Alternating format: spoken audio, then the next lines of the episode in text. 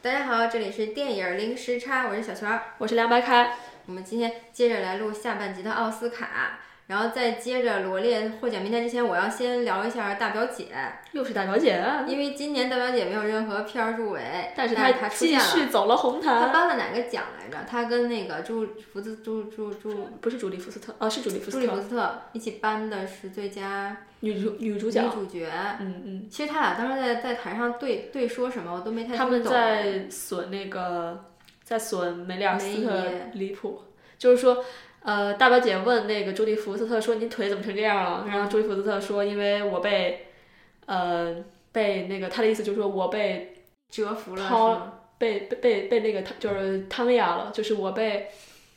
梅姨用用棍子打到膝盖了，就跟那个《冰雪女、嗯女王》里面那个一样，好那吧？个段子，对，然后好在那吧笑，然后他，然后那个，嗯，那有人去扒他现实中怎么了吗？没有，没有，没有，没有。然后大表姐就说她不是，嗯，看上去人人还蛮 nice 嘛，然后嗯朱莉福斯特就说那都她演的，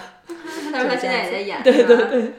好吧，我一定是没有好好看这个颁奖典礼。是的，嗯然后因为想说他，是因为之前我们录了一期他的《红雀》，嗯嗯，嗯，其实有人吐槽我们说有点剧透了，但是其实评分已经在那儿了，就是他扑街这个事儿，我哎不呀说也、也是半个剧我透觉摆在得那有儿的了时候我是挺烦这，嗯就是就是这种的。什么叫剧透呢？剧归剧透，什么叫剧透呢？但是我因为我的原则还是不剧透，但这个问题不深入聊啊。但就是想说，大家对大表姐新片儿我感想兴说趣的的是可以看一看。对于一个有洁癖的人来说，他知道这个片嗯片子是大表姐演的，他可能都觉得是被剧透了。好好好。然后你你你能不能让我说完？好啊，我就说，大家如果对大表姐的新片《红雀》感兴趣，可以去网易看我们的那个电影零时差的播客，然后最新一期应该奥斯卡之前嗯就是在讲她的这部新片，因为她今年其实是奥斯卡不在线，没有一个提名，母亲是也好都是出局了，对啊，而且她也不是，她好像最近也没有参加那些女性啊政治正确那些东西，所以不在今年这个梯队里，嗯对但是她依然是大家很爱的女演员，然后现场嗯依也是然很洒脱。各种神吸引镜头是吧？对对对嗯，我我们到时候可以传，就是传一点在公众号上面。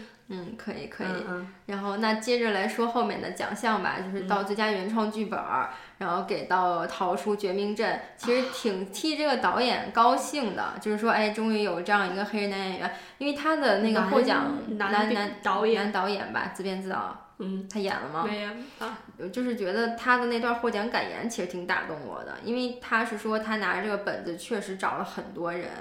都没有人给他拍。第一，确实黑人的创作也好更难被投资，放在好多年前也是。但现在如果别人觉得，哎，你这个种子够好，比如布拉德皮特公司就之前就干了这种事儿嘛，《围怒十二年》，然后他真的会。帮你去做这件事儿，或者大家都能从中获利，所以他今年就很幸运，然后拿到了整部电影的一个方定，然后拍下来完成了，又走了这么远，确实这个剧本很讨巧，观众所有人的观感都说，虽然他得奖很奇怪，也或者说不够好吧，但是大家都说这部电影的观感很好，这个特别一致，所对，以这我觉片得，太好玩了，看。对对，我觉得这导演特别他爽很聪明。嗯嗯。其实这样的想法，有想法是一件事儿，你写成剧本写出来是一件事儿啊，你还能拍出那个气氛跟效果啊，就那嗯种妄想迫害妄想症也好啊， 奇怪的那种附身啊、附体啊、那种宗我当教时也好。我现在还记得我我在电影院里面看的，简直太爽了。你其特实别其实那嗨个像他说的，就是恐怖片不好拍，特别容易拍成搞笑片儿。如果嗯你拍的不够好的话，其实那个分寸很难拿捏的。它最后呈现这个效果非常非常好了，也有赖于其实里面那些，就是虽然入围的那个男演员也对好，演员很年轻，的表演，但是演得很好，最佳男主角跟男配角在颁奖礼也出现了，还是很好的一个团队的一个整体的作品。当然，他的最佳原创剧本当然没有三块广告牌好了，就因为不三块是一广个告水平牌，线上对的，。在在威尼斯已经拿已经拿到了最佳原创剧本，他有俩艺如果有艺在术性的如果在金球奖上来说，这个就应该跟音乐喜剧类 PK，是那个是然后 drama，这个是就是剧情类，对完对全不是一个东西。嗯，嗯但是就是政治正确嘛，给他就给他，就像每个人的饼都得分一块儿。对，就是个汤，大家都要喝一点儿。嗯，哎，但是三块广告牌太可惜了。是我的小姐其实我觉得入原创剧本儿可以，勉勉嗯强强，但是也没有那么好。嗯，《水形物语》就不说了，《水形物语》是陀螺编剧吗？哦应该是对，是他自己写的，嗯嗯，头罗还是挺厉 害的。对对，还是比较那个大病一直没看，其实特别想看一下。然后大病的那个导演就一直被鸡毛拽着，就是他自导自嗯自编自导自演，嗯嗯，也是在奥颁奖礼上出现好多次，好像让他出现不够描述都是歧视他一样的。啊对的嗯，作为一个印度裔的巴基斯坦人人，巴基斯坦是吗？嗯，OK。然后那到那个最佳摄影呢？最最最最今年众所有望人都所说他归该的得奖了。八十八岁的罗杰·狄金斯，我是觉得他那个劲儿就已经是那种，哎，拿就拿了，无所谓了。应该是第十十四次提名，嗯嗯，嗯，最佳摄影。他以前是最早是给科恩兄弟当摄影，后来又给文伦纽嗯、纽瓦，嗯，然后中间还给嗯、就是那个嗯老无所就是索嗯索索伊也也是他摄影，嗯嗯所以还是很就是嗯什么样题材的电影他都可以拍，因为嗯我特别担心敦刻尔克会跟他抢这个奖，但是还好没有抢过他，就包括《水形物语》也是，嗯嗯因为因为今年的感觉也是奥斯卡总是在补给一些人奖，包括补给陀螺奖，补给他奖，嗯。嗯，但是你说补给陀螺，陀螺真的能拿吗？我觉得其实也，你说他之前的片儿不够拿最佳导演是吧？嗯，我觉得还是差也那么是一没点点到。对对，嗯还是得差那么一点点。嗯，他还是太，他还是有点剑走偏嗯偏锋吧，感觉有一点点其实我怪觉得异。嗯能把类型片做到极致，做到这种殿堂级别的人确实不多。对，嗯嗯嗯因为大部分人会拍那种政治正确的电影，比如说《至暗时刻》这样的电影，拍到殿堂级别，你说包括《敦刻尔克》这样的电影，就大历史大片子。就这种大片儿才能拿到，就是才能嗯拿拿奖。然后中间有几个奖可以简单的说一下吧，就最佳服装设计肯定是给《魅影逢将》了，这个没得说了，就是本身就是一个服装设计的电影，嗯这个整个特效就是服装团队也有的放矢嘛，然嗯后完成的非常非常出色。嗯然后最佳剪辑《敦刻尔克》嗯，但是我自己很喜欢花样女王花里样面女的王剪辑哈对我觉得她的剪嗯剪辑特别好，就是把过去跟之后的采访一些片段直接剪到一我起。觉得这种只能说就是每个电影都有一个特别漂亮跟精彩的一个片段，但我对猜我不知道是公关的问题还是整个敦刻尔克可能它难度跟工程量更大吧，你就只能这么理解，因为它把更多的乱七八糟的东西剪到因一起。为她是把一天一小时，对啊对啊，它对啊有很就多一这周种东西这样放剪到到一起起，但我只觉能说它体量更大，好吧，更就复是就杂嗯是体量很大，但是其实、其实这样子的剪法前前人都已经做过很就就已其经实做过了，它的就是剪辑最大的给人的观感就是《花样女王》，起码你看着很愉悦，就特别快，对速度但特别是好。整个那是有节奏感的，洛尔克反而看起来整个感管感不是很好。对对，嗯所以我就没觉得她剪的好在哪儿。然后最佳原创配乐还是给了《水星物语》。今年有几个跟金球奖一样的获奖的奖项啊，这个原创配乐也是一个。嗯，嗯，这个原唱配乐应该是还是嗯蛮对的，就应该给给忘形水，好吧，我们来到最佳原创歌曲，就是毫无悬念的就嗯给了给了 Coco Coco，一定要是动画片的大主题曲得奖的，而且一定要是拉呃是那个而且《Let It Go》的 Let It Go 作的者原。创，对对原班人马，嗯，不过倒好像不是一个感觉的歌了，这个对是一对个对坦诚。然后后面最佳艺术指导还是给了《水形物语》。嗯，哎，你有没有记得得最佳影片的时候，那个水怪上台了吗？我们都没印象了。水怪当然是把头套卸掉上台了了是吧？的，因为我感觉水怪没上台了，就是没没有印象。他还肯定是把那个套要卸掉，我印象特别深，就是我觉得陀螺还没说完颁奖词呢，金毛就把它打断了，就是那有个点不像是团扒拉了他一你下。记错了，那是制片人还没说说完，因为陀、嗯陀螺说了很长的一说完段，了，嗯陀螺说完了，然后制片人想上去说的时候，就是全场就开始黑灯放音乐，然后那个嗯鸡毛就就开始就这上去抢话了很尴尬，，我我就觉得你连这种就是虽然我知道一秒钟都是钱，对对吧？但是你真的连这一点就是就是就是这种客套都没有吗？就让人看到就尴尬症都犯了，真的是。哎，他就把人打断了，对吧？嗯就直接就把人给就还帮人家说话，就说啊，我知道你想感谢谁谁谁谁，然后帮人家说完了，嗯，就这样子，然后就又让海伦米勒骑着那个游艇，嗯，什有么有呃摩托艇摩托艇又出现了，对，我就觉得特，我觉得我觉得仓有促就是有损海伦米勒的形象，我是觉得，我觉得如果是别的主持人，肯定会比他更会调度，更会圆这个场，啊对对对对，没没营养。然后回到《最佳艺术指导》啊，《水形物语》，但《水形物语》确实它的复古整个的那个对对它场的景跟道具它还的可以它的其实你刚才说到的服装哈，嗯，我就我想说的是，就是呃，相对于《水形物语》，就是呃，因为、呃同样还原某个年就是年代，其实《水形物语》是这些片里面做的最好的，它甚至比那个冯那个冯酱还做得好。但其实我觉得《水形物语》还有一点好，啊它没有拿那些嗯服装类的设计的奖，嗯是因为其实它挺懂得简化人物的服装的。是是它里没有面无论是女主角，你看男配，你看他的工作服，你看那些人的衣服，其实是极简的，嗯就是因为那个年代嘛，就是可能也没有他们这个角色也不需要穿什么很奇怪的东西，就是嗯很正常的一些。呃，工作服啊，每天就是个毛衫。休闲的时候，但是其实它场景极其复杂，因为它要是做复古真的 感觉。因为陀螺陀螺的最爱就是收集、收集、收 集，所以它的每一个场景都像一个收集癖的家，你知道吗？对对就是对你要装满，对装满所有的东西。是嗯，所以整个场景的这个设计艺术指导还是确实这个还是实至名归哈。是的，嗯，然后最佳音效剪辑， 对不对哈哈哈啊哈，不说啥音了。效剪嗯嗯剪剪剪辑跟音响效果都给了敦刻尔克。嗯嗯，对吧？啊、但是这个也是我特别想吐槽，就当时在电影院看的最宽屏的那个，那个太声吵了，那是吧？个你觉得？声音让我觉得特别的不舒适。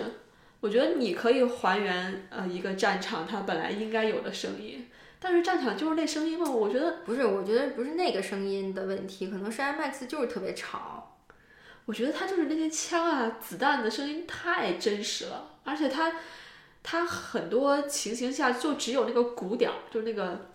它背景乐的其那个实点。那你说就是他给的奖，其实不是那个，那个是我原知道创配就是乐原创配，那乐个真的特别讨厌。因为我其实我原来是汉斯季默的粉的，啊，我从来不是他的粉。但是我是觉得他放到这里有点儿换汤不换药的感觉。是的，嗯，嗯，然后那那两个我觉得就是声音特效的事儿，我们就不说了。我觉得只能是我个人理解，就是难度还挺大的，嗯或者很复杂，然后整个 project 就是从头做到尾，嗯，值得鼓励吧？就感觉对又是辛苦劳工奖。对然后后面的视觉特效《哦银翼这杀是手》给这是这给还是了挺我满意的嗯我们都很喜欢的《银翼杀手二二零四四九》。四九视对觉特效，因为整个的色彩包括摄影都很好，所以对就对整个视觉效果就起来了。嗯，然后最佳动画长片，毫无悬念的 Coco，所以迪士尼就垄断这个行业呗，对吧？嗯别的就别想得奖了。皮克基本斯是这样的，只就是只要他们一出手上，一家公别的司都，来的，哎，主要就就是就是一个大团圆又很正能量这样子的，嗯，对吧？嗯，就是没办法。没办法。嗯，好，到就到了另外一个槽槽点点了嗯是吧槽点到最来，佳外语片奖，妈呀！你先说一下最佳外语片都我跟你说被我的提名了哪些？感受是这样的，羞辱跟普通女人我是没有看，嗯，但是普通女人我又不想为了政治正确而而看，嗯但还好我没有看，因为我今天听了反派影评也说他们说普通女人是看了这里边最烂的不好的一部，我记得咱们观最嗯平观庸影的一部我记得吧咱们咱们观影团里面大家也都说，普通女人真的很普通。我想说，有的时候就是矫枉过矫枉正，过正，嗯对，就是你本来就想不歧，就是歧嗯歧视这种人群，或者想支持他们，但你也不至于。但是我不太敢说这个片儿不好，所以我只能说我确实没看。对你不敢还说好不我没好呀看，你要是不说，你要是说他不好的话，别人就会说你这个人有问题，你我的觉得其实同性题材、变性觉人悟题，材，他是变性人题材，是我就说嗯这些题材其实不好拍，本身就不是一个大众能接受的一个价值观也好，或者是情感的这种这种关系。然后嗯你再拍的不好看，别人看的时候更难受。你本来就是一个不是能大众去理解的，可能一段爱爱情恋啊，嗯或者是有一点儿隐晦的，又很艰难那种。你拍的再不好看，那不就是折磨了吗？就让大家更不能理解你这个群体在干嘛，就老会是觉得一堆怪癖的人。感觉是有点儿，就反而是有点儿在在卖弄，就自己的不一样他。就对，就是在在说自己 special，对，就是这样，就是特讨厌。我有时候就觉得好像是我我是 gay，我特别跟你们不一样啊，或者感觉很讨厌，或者就是有很多人就嗯就会说啊，虽然我是嗯对任何人都不都不歧视的啊，但是我就特讨厌有的人说，你看谁谁也也也是 gay 啊，或者说你看那人天是个是个天才，他是 gay，你看达你看达芬奇是 gay，就是老是拿这些伟人，对老拿这些伟人说人家是 gay，那虽然嗯嗯人家就是 gay，但是你是想标榜自己的不一样还是怎么样？就是让让人特别不爽，挺就是奇因为我觉得奥斯卡最佳影片是这样的，它的那个最佳影片不是给今年最好的电影儿，它是说它的其实它的声明就是说这个片儿二零一八年的人都应该去看一下，二零一七年的人都应该把这个片儿看一下，就全美进行一次教育，那我就不看这看不片儿，嗯看不看就不看，我就不看普通女人。我是 懒好得吧看。最佳纪录长片还没有看到伊卡洛斯，看看那下个资源看一下。啊，好吧，不是应该在还那不错个 Netflix 上就有，然后也可以下到资源了。嗯嗯，好，这个其实兴奋剂这个事儿确实是值得关注一下。但是还不是因为跟苏联有有敌对的状况，所以才更引起关注吗？你也说不准，嗯，对吗？我觉得，嗯呃，为什么我们大家都喜欢《脸庞村庄》，是因为它是个更普就普世的那种关怀，嗯，啊它没有你什么懂政吗治，政就是没有政治风更向，普世吧的关嗯关怀，比你指着某个人骂说他不好，而要做一个好人更有教育意嗯意义，就是更有一种关怀在里面。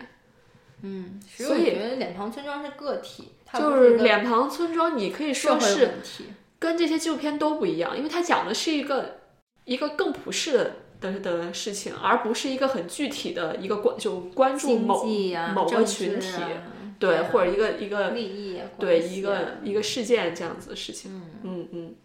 然后后面的记录短片就我先没不看说我了没，有动画短片大家也都哈 想哈我吐都槽双重标准是吧？呵呵科一比，下，我觉得科比特别不好意思在台上，他自己估计都自挺己都尴尬。尴尬的不行。对，是的，他其他实我觉得他应该觉得这样子，因为他跟那些动画制作都者不是差的太远了。他他就是这一部个动画来片儿就是因为背后的名字太厉害了，他完他自全己太厉害了，也对，然后但是他完全不是那个做动画的人。我真是替所有做动画短片的人感然到。后很难过。对呀、呀、就就是是我们永远不可能出头，就是因为嗯有有总是有能这样的碰上人你这样的人。本来动画短片就是一个可能为未来动画长片铺路，或者为一些新人打开通道的一个地方，但奥斯卡也很难。嗯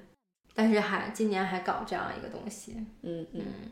然后真人短片的不我说了啊们，所有的都没有看。然后再补充几点吧。这个奥斯卡看完了，反正一半儿很开心，一半儿不开心，每年都是这样。人都希望他给一些很先锋的电影的一些鼓励，但是每年都回到这样，所以你就还是不是回到这样，是往回退。对，所以我觉得就是换个方式理解这个九十年吧，就是他还是个老人，你只能这么说，就是。嗯，他还是老了，就对是步伐特别慢、特别难转身的一个一个角色在这儿，就是对，嗯没有办法。嗯，嗯，然后还有一个今年不想承认的就是威尼斯的最佳电影，其实拿了奥斯卡的最佳影这片。也是四十年来的。然后我头们一遭就作为一个多伦多电影节的受益者，觉得很有可能风头以后就被抢走了。，对，以后 TIFF 就没好片儿看了，因为去年已经很明显了，好片全在菲尼威尼斯首映，对，都不来这边首，嗯，首所以映我都怀疑除了威尼斯想抢，就是不知道有没有人被挖过去了。我觉得还是跟人脉有关系，不是说嗯说抢就抢走了，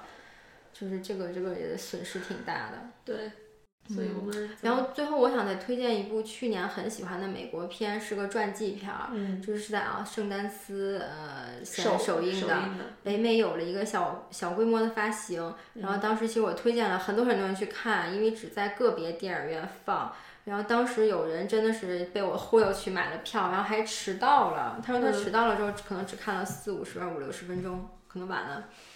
二十分钟左右吧。但是他说他马上坐进去就看进去了，而且从头看到尾。所以他就说整个剧本就又诙谐又有趣，然后故事又很精简，你知道，讲了一个这么大家熟悉的作家所的故以事。是什么片子呢？啊，麦田麦田里里的反叛者，对我我我想说是这个片子为什么到后面的宣发没有做起来？为什么一个主要为什么原因里因为面它有反凯文史派西，哦，对对对对对，这个是你这个说得太很对啊嗯主了要的。里面的男配角很主要的一个角嗯角色是凯文史史派对，西因演的，为他今年是被那个性深陷侵了嘛，事件。深陷这种性侵丑。而且你跟我说的时候，我都丑不相信我的耳朵。你跟我说的是好多年前的一个人站出来指证他，闻啊是的呀，因为我觉得这种哪怕他做了，咱们就说他做了，但是我是我觉得这种没有由来的，又没有证据，又没有什么，我就说好多年前你欺负过我一次，然后屎盆子就扣在你身上了。我觉得就是也是没办法。哎，这个都不好说了吧？但嗯嗯，但是他这个丑闻确实对这个电影是有是是有影响。然后这部电影的男演员、就男主角是尼古拉斯·霍尔特，嗯，是这么念吗？是的，然后我对他印象最深的是那个但《是 X 战警》里边的大脚怪。嗯但是我每次说，因为你没有看过《X 战警》全系列，你就不知道他是谁，所以我就只能说《单身男子》里边那个小男生、嗯，小学对生。我对他印象最深的是《温暖的尸体》里面的小僵尸，哦，我以为你要说麦麦疯狂的麦克斯美小变态， 。啊，里边也是演的特别好对他对其实是一个因为长相就很特别的一个很男帅演员了，对然后也算是演技派吧，实力派还可以。嗯是的，嗯嗯，他最牛逼的身份是大表姐的前男友。哦，对对对对对，好好，现在言言归正传，说电影儿。因为这部电影的导演其实应该是他处女作啦，然后他之前是《饥饿游戏三》的一个编剧，哦然后这个也是他自己的。自他自己首先可能他很喜欢这个作者，嗯，就是《麦田里的守望者》是大家都知道的一对本书，对，然后它的作者就是这个电影故事的主角，嗯嗯，这就是这嗯 J.D. 塞嗯塞林格，对，就就是讲他的一呃一生吧，就是他的创作人生这样子。是的，是的，然后整个电影才一百分钟，嗯，然后节奏特别好，而且他是顺着在讲故事的，他嗯是从他、呃，就比如说读高中、大学的时候，大学转学之间吧，嗯对，然后就开始演，一直演到他最后隐世，然嗯后自己写小说，就关这个屋不出来。但他那给你演，他是在中间怎么度过了，包括他在战争期间，嗯，然后包括中间他的感情经历，包括他的前女友嫁给了。啊，我的偶像卓卓别林林，这件事情，反正非常有趣，因为他的人生故事特别戏剧化。然后里边这个凯文史派西是演他的一个特别重要的导师，嗯其实这也是一个学生跟导师之间的一段相互呃激励、相互成全的一个故事吧。对，然后，但这个为什么有趣呢？是因为。说这个电影几个有趣的点吧，一个是本身这个作者他也是个犹太裔的嗯作家，然后他整个成长在一个非常好的一个犹太家很有庭，钱的家庭。然后所以他特别特别戏剧化的就演了一些，那犹太人就很希望他的儿子去做生意呀、对嗯然后赚钱呀、之类的。然后我印象最深的就是里面演他母亲那个角色的女演员演的特别好。嗯嗯，然后他就一直在跟他爸说，我就不希望我的儿子成为火腿肠之王， 我就想他想念什么，就是念那个对文学系就去念，为什么不行呢？然嗯后他就得到了他妈的支持，终于去念了。然后他当时遇上的老师就是凯文史派西，对然后这个史派西其实就一直在跟他说，作家这个角色到底应该去做什么。不是说，因为他当时的理想很简单，我要在《纽约时报》上发文章，或我要在 mag 就是 magazine 上发发布我的小说就好了，嗯是的长篇短篇无所谓。他最早其实开始就写短篇的，嗯，然后他老师就一直在跟他说，就是作家的所有的工作就是投稿、被拒、投稿、被拒，就再写，然后再被对拒，就是这样子。嗯你能受得了这样的人生，你就可以当上作家。对，因为他说你你写完之后，你认可你的作品，其实不管是当代社会媒体认不认可，这完全是另外一件事儿。嗯，然后当时他老师也有一个小刊物，当时对还帮他推荐啊什是么的。然后这是他写短篇的时候，后来他去参加了那个二战，嗯嗯，嗯，还是挺厉害的，然后是活过了整个的一个战争的一个军旅过程吧。啊但他就是应该嗯是得了比较严重的 PTSD。然后整部电影其实就是在铺垫他是怎么写出了《麦田里的守望者》这部长篇小说的，就是写着他的这个导师其实一直在鼓励他说，就是他一直在定义说，优秀的小说家一定有一部长篇作品，而他一直在跟那个。什么塞林格说你可以写长篇，你一定可以写。其实他以前是写不出长篇的，就是或者他就是小说短篇是他的一个特长吧，因为他那会儿已经在他最梦寐以求的杂志上都就是刊登了他的作品，嗯嗯，包括那会儿其实就是嫁给卓别林的那个他的前女友啊，跟他在一起也是因为哎发现他是一他的小个才华，对对是个作者。嗯，然后但是他其实，在战争的时候就他是在卧室里拿着手电筒写嘛，这个后来是麦田里守望者的读者的一个朝朝拜他，就是纪念他的一个方式，在被窝里拿手电筒照着念这本书，嗯有这个梗。然后他当时就看到他在战地，包括他回来，但是他的小说其实没有写完，没有写完，他战后又得了那个创伤后遗症嘛，嗯然后其实他是很艰难的在完成这本小说，然后就其实讲述了他中间有一段时间去信了一个那是印度的一个什么就是有点像教嘛，他练瑜伽，就是每每天，嗯，嗯，就像修行啊，他是在一个修行，公园儿还是哪儿看到一个这样的人，然后他去跟里边的一个大师吧，那嗯叫什嗯么、交流，然后大师就让带着他做这种冥想，就对是每对天。对后来他就发现他在家里冥想之后，他反而能写出一些东西。嗯然后最开始是写一点儿，后来是完全完成了这部小说。然后但当时也是没有任何主流的媒体去刊登，因为他的也是就是太反叛 了，特别的叛逆那个个人化嘛，对个对性化，就是对一个就年是少话就话痨，对对对，就是一个高中生可能在哪儿在一天，嗯，之嗯，就逃是之学内离发开生的事家儿，，对，然后喝酒，然后对一过了一些个周末浑浑噩噩，对嫖妓是吧？对见了妓女，然后又回到家来这么个故事。嗯，所以就是也不主流嘛，非主流，但是还好他当时的这个电影里有一个特别好的女配角演了他的这个编辑，然后把他的小说最后推销出去了，然后他自己也是特别兴奋，然后大获成功。然后但这部电影其实到后面的三十分钟就转到比较黑暗的一个部分，就是因为这部小说太有影响力了，嗯，然后他自己也是经常会遇到一些戴着红帽子的读者，就是就认嗯跟踪他呀对，在家门口等他呀，而且他他在当年已经听到一些社会事件，跟他这个小说去影响的一些人，你可以说激进的人，或者说一嗯些、呃可能自我定位不太明确的一些人，就被他的小说影响，就认为自己就是小说里边的那个角色。男主人公，对，然后我就百度了一下，确实也有好多说法，就像说杀死了列侬的那个甲壳虫乐队嗯主唱的人，人，也是说我，他就是说我的杀人的原因都写在《麦田守望者》里了，就是变嗯成一代人的，可能是好的作品，也有可能是噩梦了。嗯然后包括是说那个开枪射杀里根的，可能说他的旅馆里也找到这样一本书《麦田里的守望者》，嗯，OK，因为他在这个电影里的后面其实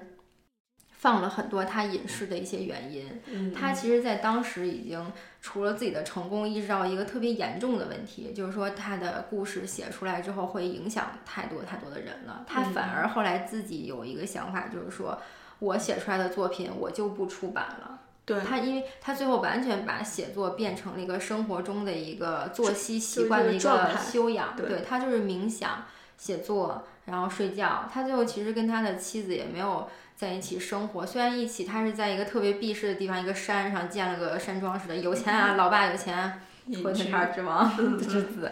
然后他就是隐居起来之后，他首先不见任何媒体，他中间也被骗过几次，后来就再也不相信媒体，不见外人。然后他每天是到房子，就他的 house 的外面的一个小屋子里面写，嗯嗯就是因为好像冥想要有一个一个这样的一个很安静的环很境，普通的一个环境吧，嗯一个小床、小桌子，写作完了打坐，然后睡觉、吃饭这样子，然后直到直到他死，嗯，然后其实很多后来他的编辑经常见他，经常见他，然后就说你能不能哪怕你给我一页纸。然后或者是最新的一个什么，他说你随便写个什么，就是立马好多人花好多钱来买要出版。嗯，然后，但是他其实就是说了他自己这个理念吧，他的想法，而且他的编辑知道他的战后后遗症很厉害，特别好，后来就说那我就知道了，我以后不会再来找嗯对，你了。所以他这个一这，所以所以说这本书也是他唯一的一本长篇小小，嗯就是就是就是长篇小说，他之后再也没有出版过任何的是的的长篇是小的长篇小说了，嗯嗯所以这部传记怎么说呢？我觉得完成的非常好，而且看起来是传统的一个手法、一个剧本的线路。但是它整个因为这个人太有名了，故事又太有戏剧性，所以它不用太添油加醋，整个剧本就很好看。但我觉得更重要的是，这个导演跟这个同时也是编剧的这个叫丹尼斯朗特斯特朗，他其实，在对白的那个人物的微妙关系之中把握的特别好，嗯而且他选角也很好，就刨除凯文史派西的其他的负面因素啊，就是嗯整个这个演技在线的这一梯队的演员。把这部片儿完成了，整个非常好，应该是有资源的。我觉得大嗯是的家有花的一有百的分钟真的可以看一下它，而且《漫天守望者》不知道为什么在国内特别火，就是是人我尽觉得皆知的一本书。嗯我觉得就是被憋憋坏了的人反而更喜欢这本书。嗯，就是当因年为在国内特别火。对，因为某些地方人被憋憋坏了吧，就是想、啊，就是想释放自己嘛，所以就要看这样。有可能。而且我我看这个，我其实特别诟病，小的时候老是让读什么世界十大名著，嗯我觉得我十几岁根本读不懂这本书。嗯嗯，就是你长大了回来再来看看电影也好，看看什么，其实完全不一样。对，嗯，小时候必须得看那什么《钢铁是怎样炼成的啊嗯那》，也对，那就是政治，我政的治天政治呐政治任务我嘛。觉得就完全浪费了那些俄罗斯作家的作品，对就不知道对在看什么。好的，嗯嗯，好，又扯远了是吧？嗯那今天先聊到这儿。其实特别特别早就是想聊《麦田里的手反叛者》这部片，嗯，然后想聊美国电影，然后就想聊奥斯卡。现在终于是在奥斯卡结束的时候把这部电影推荐出来了。对，好的，完成了我嗯的但是心也愿是蛮可惜的，没有更多的人看到，就主要是有负面的这个事情。嗯，希望越来越多这样的好的专辑片出现。嗯，好的，好，那这次嗯先，那到今天这到里。这里吧，嗯好嗯，再见，嗯。